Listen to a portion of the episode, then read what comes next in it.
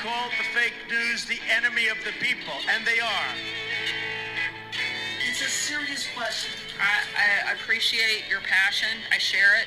I've addressed this question. I've addressed my personal feelings. And I want you all to know that we are fighting the fake news. You're listening to Just Ask the Question Adventures in Reporting with your host, Brian Karem.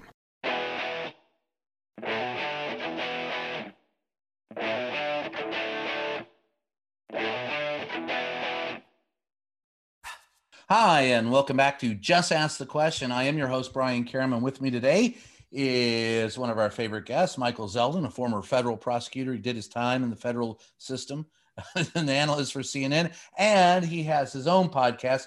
Michael, I, I, am going to let you introduce that podcast. Uh, what's the name of it, and when do you do it? So it's a new podcast on Spotify and Apple and all the typical platforms, and it's called That Said with Michael Zeldin.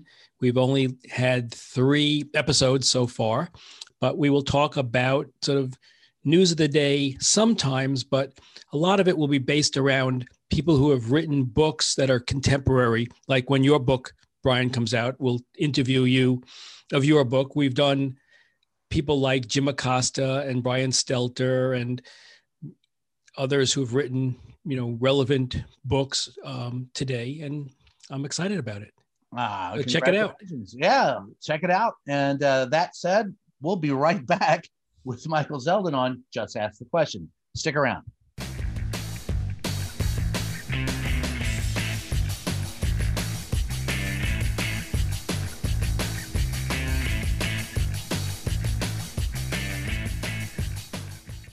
Hi, we're back. It's Just Ask the Question. I am your host, Brian Karem. With us today is former federal prosecutor Michael Zeldin. And uh, we're going to talk today about the wonderful, you know, you and I have had several conversations about impeachment, uh, Michael, and now we're into our second impeachment. And Donald Trump is coming up on his second defense, on his second impeachment.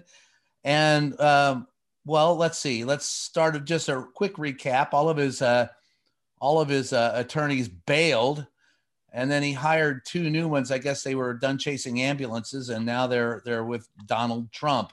Uh, what does that mean does it mean anything going into uh, the impeachment that he has two new attorneys, or is it already a foregone conclusion that the Senate is not going to convict him?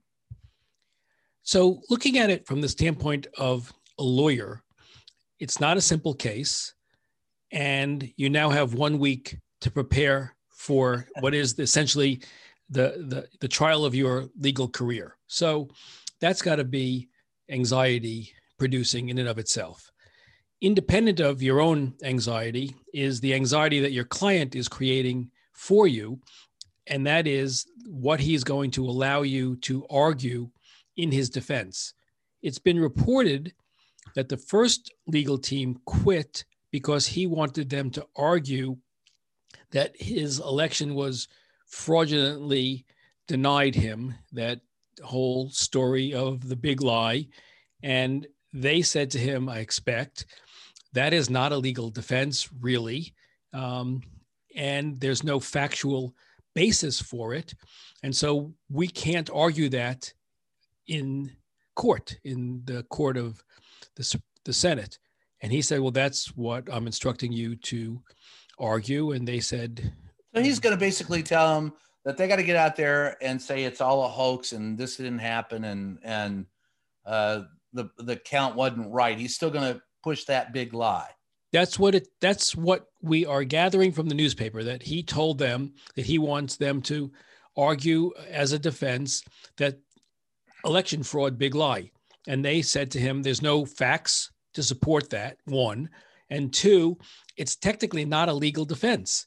So we right. don't feel comfortable doing that and they parted ways. So it'll be interesting to see what these new lawyers are instructed to do and and whether they um, if instructed to do the same thing do it do you know these two lawyers no i don't i don't know them although isn't one of them from pennsylvania right uh, and the bill cosby case and he's the guy that didn't bring charges against Bill Cosby. Mm-hmm. And then we learned that there was some sort of secret immunity deal that he was trying to arrange. And then the new prosecutor, when he left office, convicted Cosby. So that's not a, that's, we don't know all of the facts of that, but that's what the papers are reporting. That's, so that's person one. And I don't know much about um, person two. They're, they're real lawyers. There's no two ways about that, but Well, yeah, that's, I, hopefully they weren't soda clerks, but but but I mean that aside, that that's not a great way to go into uh, uh, any kind of trial. But in the Senate, bottom line, is it going to matter? Is are they going to get enough senators to vote for conviction? It, it just seems like they they continue. You you had today. Uh, uh, senators coming out and going. I think Ted Cruz was on them. Hey, you know, don't prosecute him. It's vindictive. Uh, leave him alone. So, I do you think that it, it could ever even? Is there a possibility that he would be convicted in the Senate? well, as we talk today, it surely doesn't seem that way. But if the House managers prevent, present a compelling case and they make a movie, which is what I think they really need to do, and show this months long lead up to the riot on January 6th, then maybe, just maybe, um, the constituents of some of these senators put pressure on them. The problem that the prosecutor has is that I think that you're going to find a lot of these senators who are going to essentially cop out and say, look, I'm not passing judgment on whether he committed an impeachable offense or didn't commit an impeachable offense. But since he's no longer in office, Why bother? it's not constitutional. And so I'm voting to acquit based on my understanding of the Constitution. It, it's completely um, wrong reasoning, but I think that's what you're going to see a lot of excuses to acquit because of uh, a made up procedural argument. if you're going to make a movie of what went down and show it at, at the trial, I think it starts September 23rd when I asked him in the briefing room if he would agree to a peaceful transfer of power. And back then he, he couldn't do it. I mean, that, that was six weeks of buildup to basically, I mean, we all saw it coming because he told us it was coming. That's so right.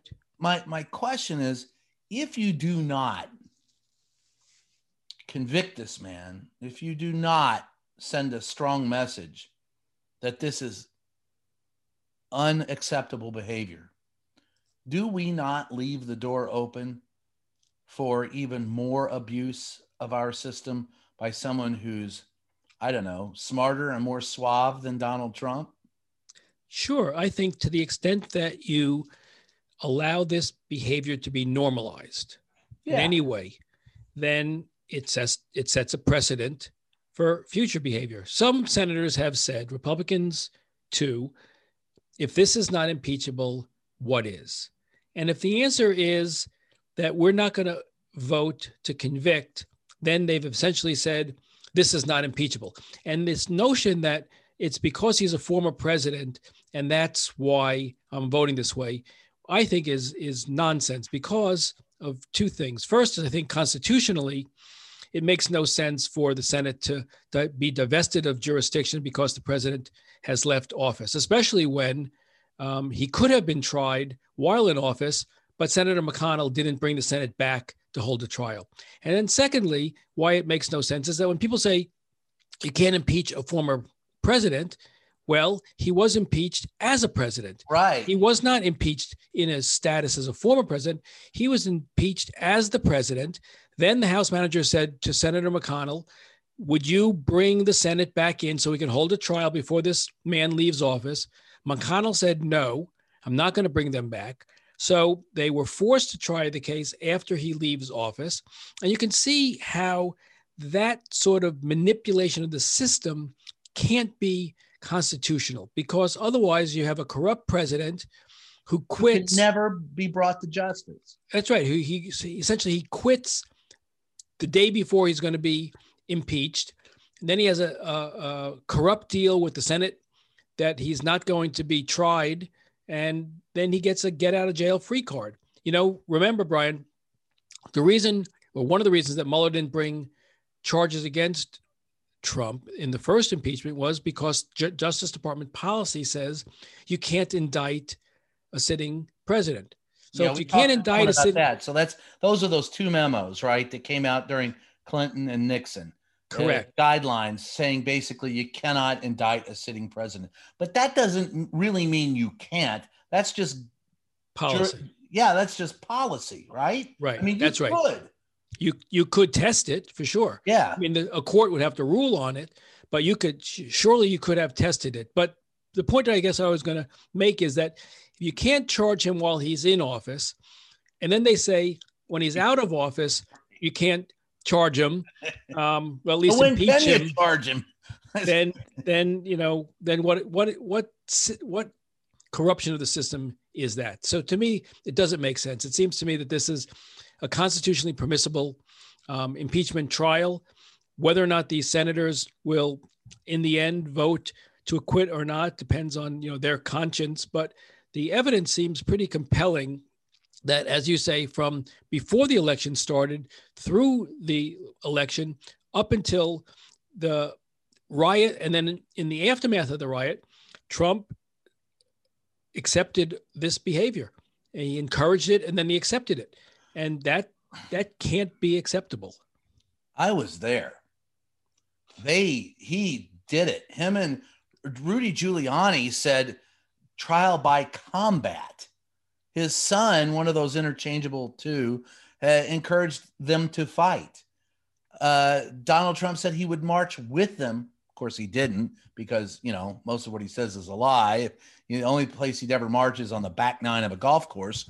But um, he he said he would go with them and he encouraged them to fight and that you had to fight to, for what so everyone i spoke with and i spoke to many dozens of people that were there for that insurrection they believed they were being encouraged by donald trump including that guy in the chewbacca uniform with the horns and the face paint so i mean it doesn't seem like there's much of a debate that he that he that he pushed them to do it, that he encouraged them to do it. What I, I don't know what it would take at that point. Is there is there any way that they would see their way to to bringing the man to justice? Well so far we've seen no profiles in courage so i don't expect that we're going we're going to. Uh, you know I, I would think that if you're a, a republican senator and you're looking to avoid saying that this was not insurrection because that's what uh, that's really what an, an acquittal vote means saying that this was not an impeachable offense.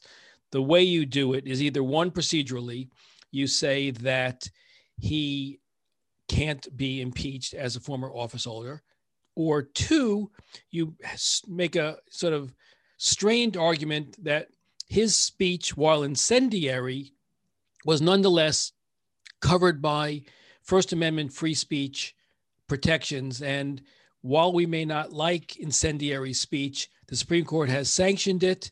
And um, too bad. You can't impeach somebody for exercising their First Amendment right if they can separate their speech from the conduct. That's the that's the hard part, which is whether or not Well, it's much less uh, strenuous of a of a of a pull in the Senate. I mean, that after all, let's be honest. That in the Senate, the impeachment is not a criminal matter. This is political.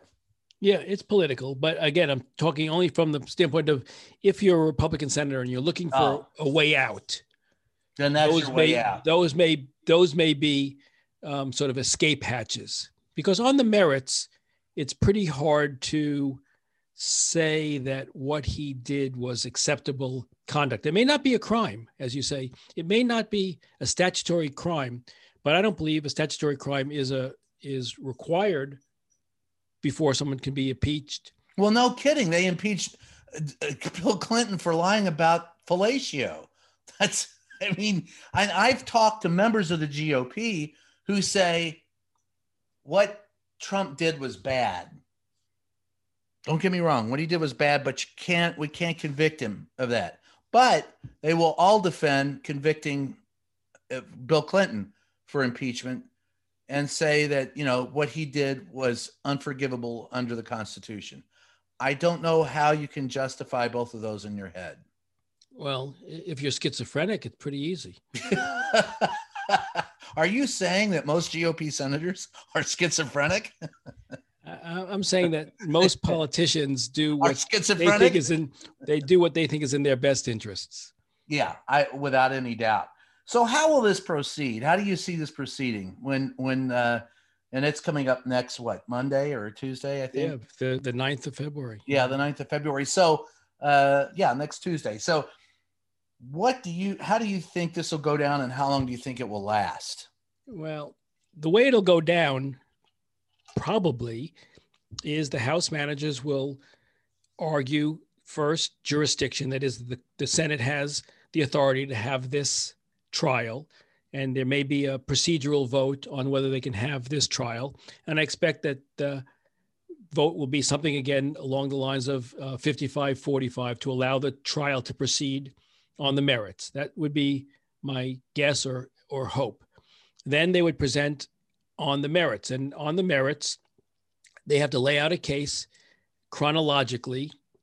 What is it that Trump did from the beginning through the end of the insurrection?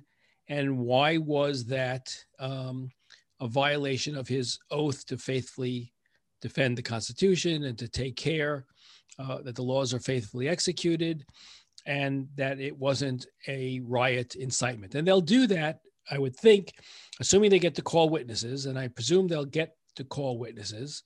Um, Yeah, that will the- be different than last time. They uh, that would be different than last time.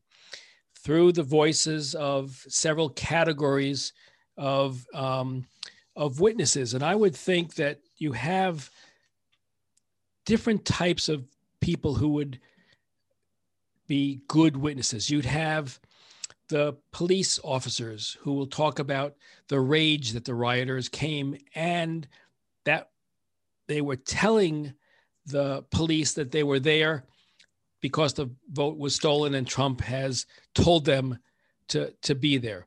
I think you'll have people who perhaps have been arrested and are pending charges who may um, offer testimony about how this whole riot um, was organized ahead of time and how they were just waiting for the president to give them the signal to go and and they went. You'll have state officials potentially who will talk about the pressure campaign that um, trump leveled um, against them. And then you may have people who can testify to their pleading with trump to bring in reinforcements and his apparent delight in what was going on and therefore delay in reaching it. And then i think i would close with a movie that shows the events of, of of that timeline that we've just talked about. I, I you know, if I were a house manager, I would be. Um, have you spoken to Speak- any of them? uh, I have spoken to um, Eric Swalwell, but not about not about how the case is going to be prepared, but that they're going to make a full fledged effort to convince 67 senators to to convict. They are not going through the motions here. They are they are determined to win, and they haven't accepted, you know, the precast pro. Um, what's the word? Where you predict the predictors. Yeah, Um, there's a word. prognosticators. Prognosticators. I knew there was a word in English. for this. pigskin prognosticators who predict that there will be no conviction. Correct. They they That's- are not listening to them. They are saying uh, that the evidence is is overwhelming, and they are going to present a case in order to to win it. They're not targeting 17 Republican senators. They're targeting 67 or more um, Votes. United States senators. So, have you talked to Jamie Raskin? He's your congressman. Um, I, I have not I have not spoken to Jamie. Um, and I live in the District of Columbia, and we have no voting Oh, that's right. representation. I'm sorry. I thought you were. I forgive me. I thought you were in uh, southern uh, Montgomery County. I forgot. No, I'm in um, uh, You're in Northwest DC. DC, Yeah. the, the last colony, taxation without oh, representation. that, that's called Southern Montgomery County. We call yeah, that's right. That's called hopefully state. Statehood in the near future. soon. Right. Yeah, exactly. So after So that's that, how I think. That's how I think, Brian. That's how I think the the House managers lay out their case. What the defense looks like just remains to be seen. Whether they're going to be stuck arguing election fraud and therefore essentially the the, the election fraud argument says in, in effect that I was I Trump was justified in doing what Whatever I did, Right. because the election was fraudulently taken from me. So in some sense, it's a bit of an admission that that um, he did do this, but he did it with a with a good reason. Now, I would not want to make that case in the well of the Senate because that argument has been litigated over 20 times in courts all around the country, and not one judge has found any evidence to support it. So for them to come in with a straight face and argue that what the president did was justified because the election was stolen from him, I think legal ethics essentially prevent you from doing that because you're putting on a defense that has no factual uh, basis in it. And I don't think as a lawyer you can safely within the within the canons of ethics argue that. So, and I think that may have been part of the reasons why the original lawyers quit because they would have to make an argument that is without factual merit, and you and you're not supposed to do that as a lawyer. Right. I mean, there are, there are some things even a lawyer can't do. well, look, I gave up guessing a long time ago, but it seems to me that if they're going to try to make the case, um, it would take more than a day. How long do you think it would be? The the trial will last, Well, I would think again if there are witnesses right? that the, the, the, the House's case could take a week, could take five full full trial days, and then I don't know I don't know what the defense looks like, so I don't know how many days They don't know what it looks like. they they would they would they would put in. How long did the first trial take? A couple of weeks. So yeah, and there was no witnesses. So if you really were going to have a trial with witnesses where you lay out the whole timeline here, that's not a short trial. no, it's not. And that, And of course, the, they're they're under they're under sort of political pressure. I would expect to you know wrap this up so that Biden can get on with his administration, but um, that's just a guess. We have a lot more to talk about. We're going to take a short break. And when we come back, let's talk a little bit about what else the president may be facing as uh, the ex president, former president, number four. You know, he won't even admit that he's a former president. We get emails from him and he just says 45th president Donald Trump won't even admit that he's a former president to this day. Still, well, that's because the ele- that's because the election was stolen from him. yeah, yeah. And in part two of this conversation, I hope we're going to stop the steal, Brian. Yeah. we'll be right back after we steal a few minutes for our sponsors.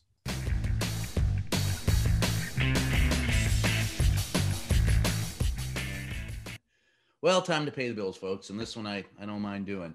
If actually, I've actually used this.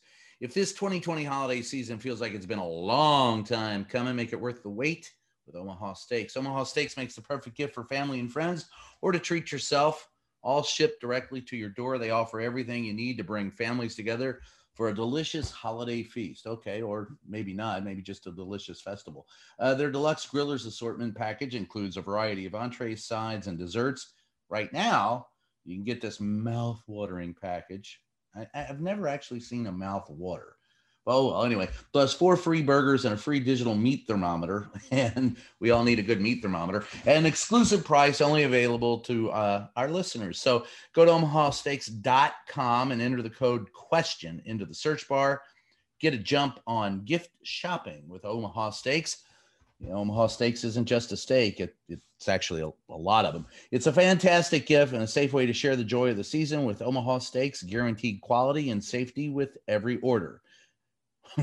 Order the deluxe grillers assortment package today, and you'll receive four free Omaha steak burgers and a free digital meat thermometer.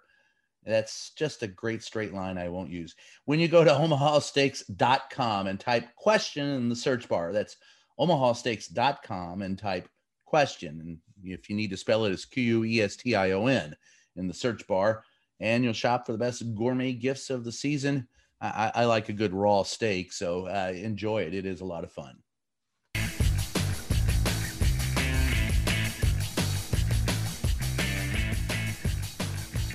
Hi, we're back. It's Just Ask the Question. I am your host, Brian Karem. With us is former federal prosecutor Michael Zeldin, also seen on CNN, also has his own podcast. I urge you to tune in and listen to it, especially since it's about books. It's actually about something literary. What a concept. I love it.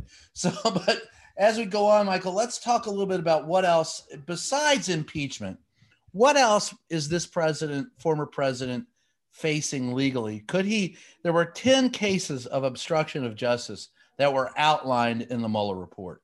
Could he face charges for those? Yeah, if there was a federal prosecutor who was interested in following up on the Mueller report. And remember, what was the language of the Mueller report? Mueller said, if I could say he didn't do this, I would have said so, but I can't say he didn't do this. However, Justice Department policy does not let, allow me to indict him, and so I didn't. And I will leave that to you know somebody else to do at a future date. So Mueller has essentially said the president at the time and former president now obstructed his investigation, and that in his mind, those cases are prosecutable. And so the question is going to be will the Department of Justice prosecute those cases? So he faces the possibility of obstruction of justice case prosecution. He also faces the criminal possibility of charging being charged with inciting a rebellion or insurrection. We talked about he's he being face criminal charges for that. Sure, sure. Now there's a First Amendment um, overlay to that stuff, but right. The language of that statute says that if you incite a riot, you can be charged with inciting a riot.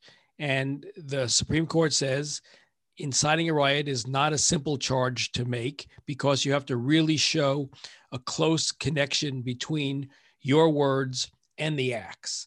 And that's a good thing because we know that the incitement to riot and seditious conspiracy laws have been used maliciously over yeah. the years. They they prosecuted Eugene Debs, the socialist, in World War One for seditious conspiracy for speaking out against the draft.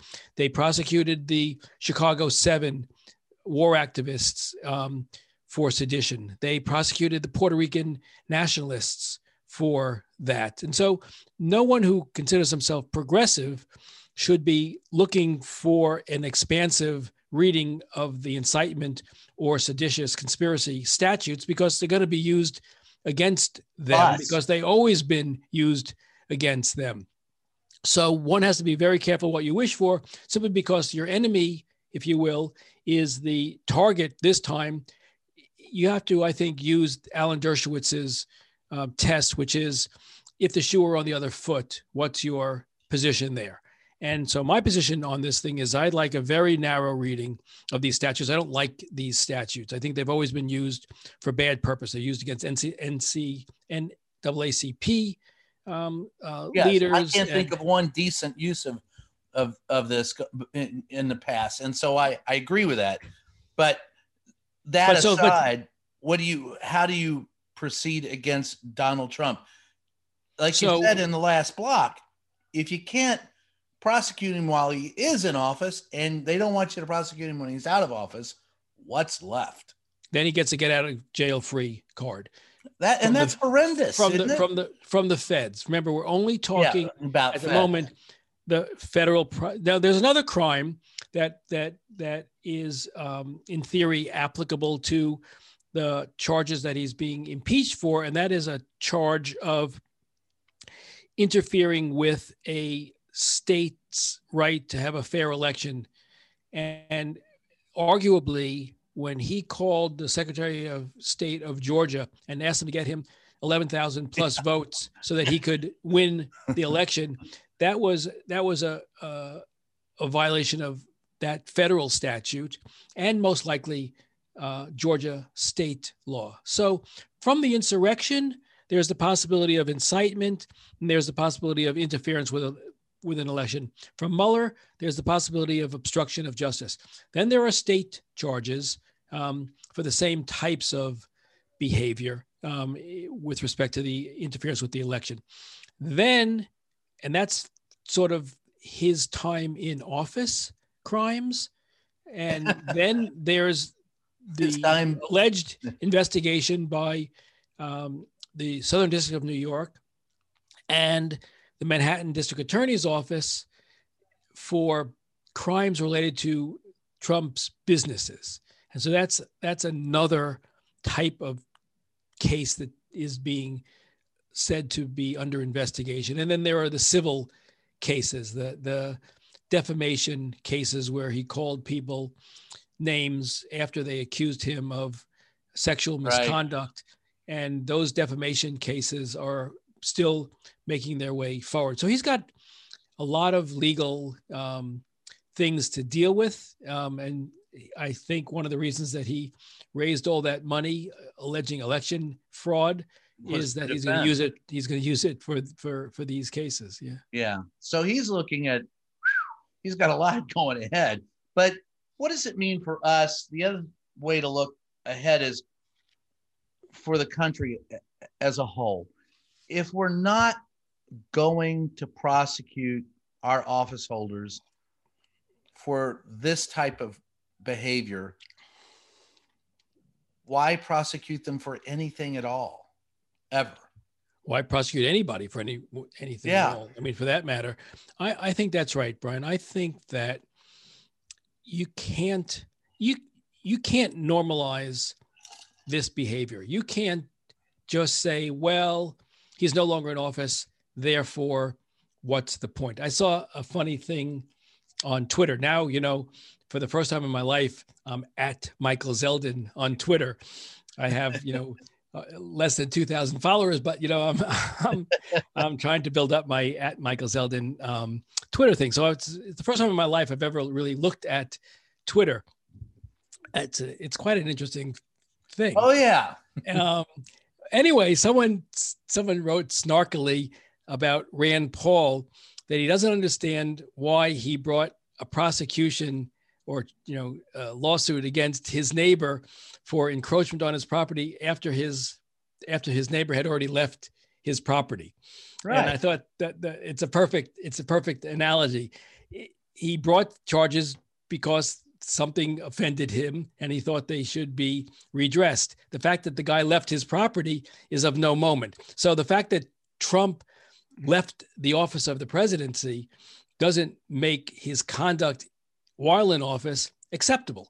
And you can't say simply because he left the property, or in this case, he he he lost an election and therefore is no longer president, is is reason enough for him to um, go unpunished. I mean, it's a bank robber who who says, "All right, you know what? Here's the money back."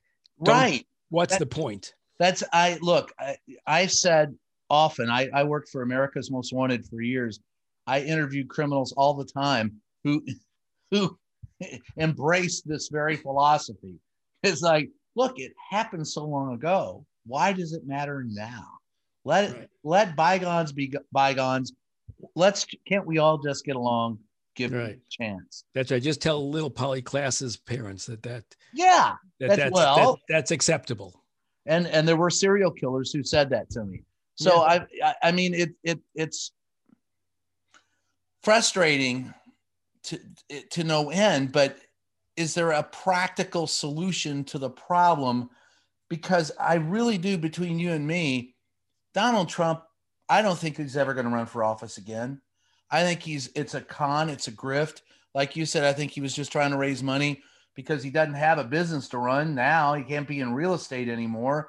He's he's he's a pariah internationally. He's got to make money somehow. He's got 20 or 30 million who he can bilk for 20 bucks a month forever, who are strong, stone cold, you know, supporters of his. That's his revenue stream and he'll use it to, for a defense. He'll use it for business. He'll use it any way he wants.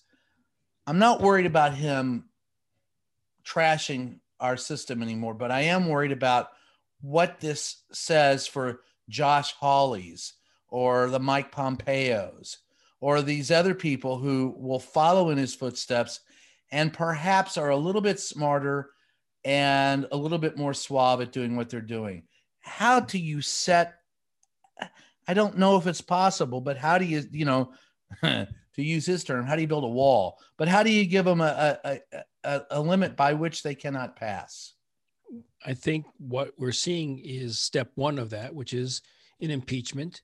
I think that that um, is the appropriate step to to to take if you believe that this conduct is not acceptable then that's the first step and then you have to take a hard look at whether or not criminal laws were violated and if they were bring prosecutions it can't be that one's status as a politician or a former politician somehow gives them uh, a privilege that you and I, as ordinary citizens, don't have. And I think that if you set the precedent that status buys you some benefit of the doubt, then the system which is broken will be revealed to be um, even more broken. Yeah, I, I, What's your feeling on that? Do you think that we're broken, or that you that we can that will heal? Well, I think the criminal justice system is flat out broken. I mean, all you need to do is um, look at the manner in which um, people who were arrested in Black Lives Matter um, were compared to the way the people in the Trump riot were, or the manner in which people who um, engaged in crime um, were given bail compared to other people who weren't given bail. I mean, the system is broken and it needs. Uh, there's no faith left in it. I got news for you. Well, very little. There, there, there's no reason to have faith in the system. It's been broken a very long time. And one of the things that Merrick Garland, as the new attorney general, will have to do is figure out how to deal with that.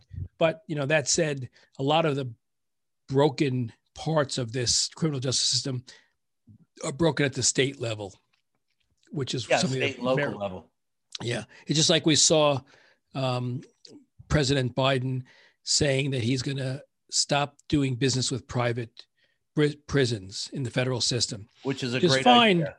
But it, but I think private prison counts for maybe like five to seven percent of the federal prison population whereas right. it's a much higher percentage at the state and local and local level. level. and it is extremely biased in how they handle uh, situations. Those local right. private prisons are just. Uh, I, I'm sorry, I can't put it any other way.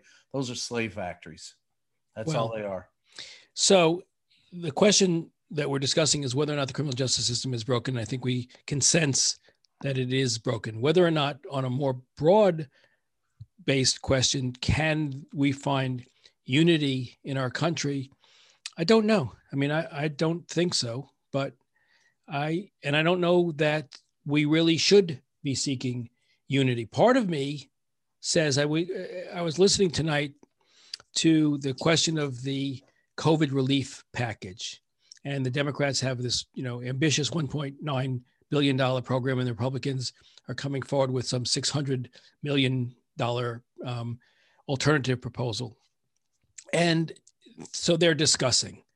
And most of me says, I hope they tell the Republicans, you know what, no, thank you, and they they go through some sort of reconciliation process and pass it on their own.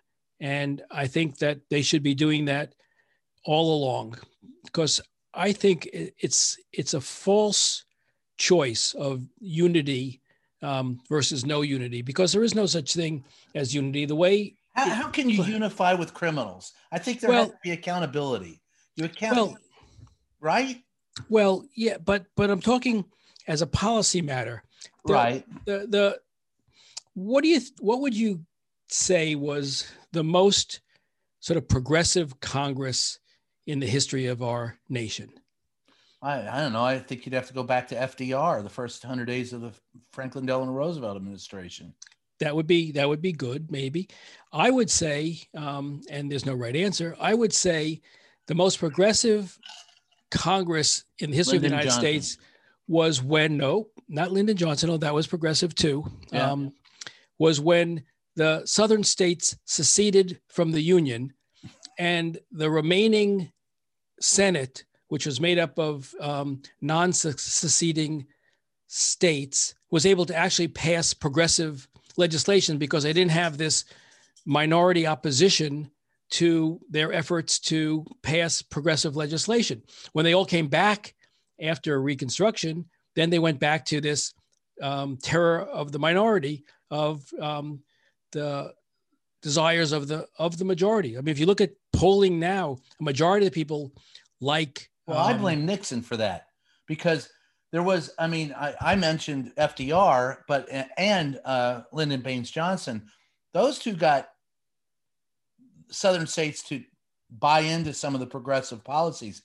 It was when Nixon adopted a southern strategy for reelection that we in, engendered and, and, and emboldened and encouraged the the the nascent racism or the simmering racism that had been there for a hundred years. I, I, I think a lot of this, I think a lot of the and this is just me, and I could be wrong, but I think Nixon and Reagan set the table, and Donald Trump is just a symptom of those two uh, moves from Nixon and Reagan. From Reagan uh, destroying, you know, uh, making the rich richer and the poor poorer with his tax uh, policies and with trickle down economics, and Richard Nixon by, you know, uh, embracing the Southern racism.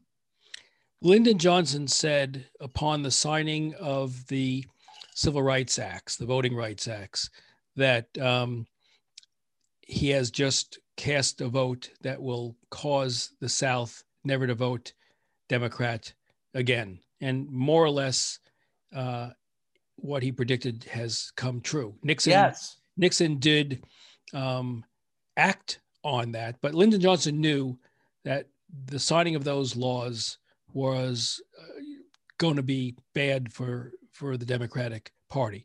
Not that the not that those Dixiecrat Democrats who um, were in the Senate then were any better than the Republicans who replaced them, but that's what that's what Johnson predicted, and he and and he was right.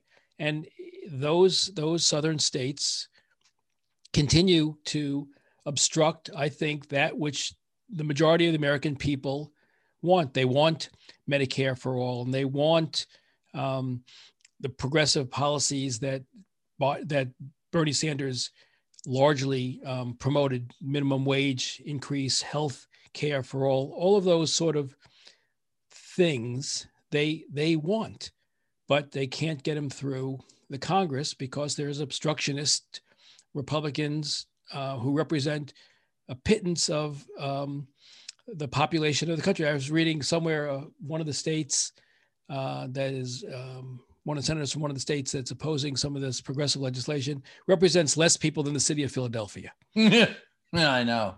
Right. how do you like the idea that Mitch McConnell, who represents maybe 3 million people in the state of Kentucky, is the guy who, for the last God knows how many years, was the Senate majority leader and running the Republican Party. Yeah. Or the senators from North Dakota, South Dakota, right. Montana, Wyoming collectively have less people than the state of California. So they have eight votes compared to California's two votes, notwithstanding the population um, differential. So yeah, the, the entire state is, of Kentucky has fewer people than you know, uh, uh, Philadelphia. So, so the system is broken. The system is broken, Brian, and my my politics sort of tell me, you know what? Don't give into it. If you have the majority and you can pass things by reconciliation, do it. Pass it.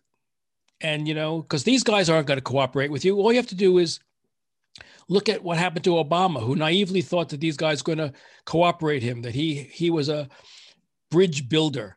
He got trampled, and and and and Biden was there to watch it. And if Biden, you know, makes the same hopefully mistake, he learned from it. Well, hopefully he learned from it. He makes the same mistake um, to naively believe that these guys are going to, you know, cooperate with him, you know, under this false claim of unity. Well, you know, shame on him. and on that wonderful thought, we'll take a short break and we'll be right back.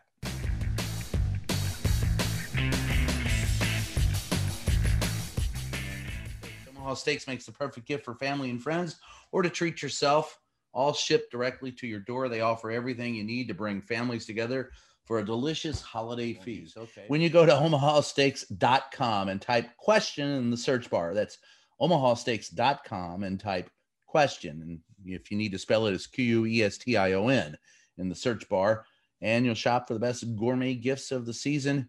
I, I like a good raw steak, so uh, enjoy it. It is a lot of fun. Hey, Just Ask the Question podcast listeners.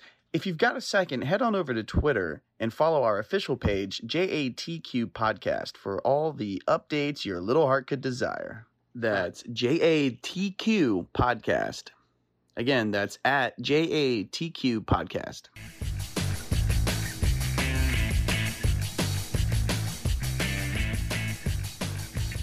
Hi, we're back. It's Just Ask the Question. I am your host, Brian Karem.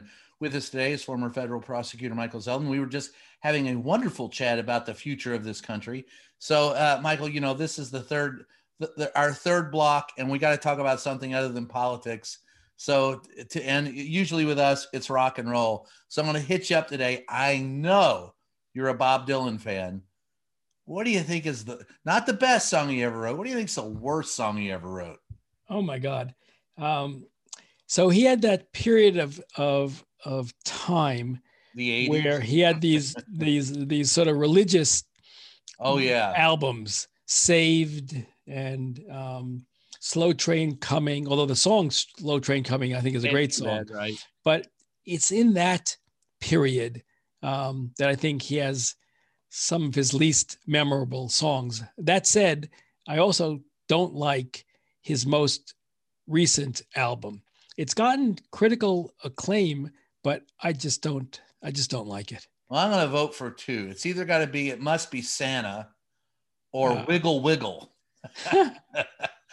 well, well, you know, it's hard to argue. It's hard to argue with that. But you know what I was going to thought I thought you were going to ask me about music was I watched um, parts of the inauguration and mostly yeah. I, I watched it to listen to the people sing. I, I saw I watched the concert and then I watched the swearing in ceremony. And I thought that the singers at the inauguration and at the inaugural ball or whatever it was, concert for, and there was the concert for the Bangladesh. No, uh, for the, the, the, the, victims of, of COVID. Yes. Um, there were some unbelievable performances. I thought Lady Gaga was great. Yeah. Just killed it. And um, and uh, J Lo's version uh, was she saying "This Land Is Your Land," uh, whatever she's saying. I thought yeah. she killed it, and I think it. I think it was at the um, concert for the victims of the pandemic.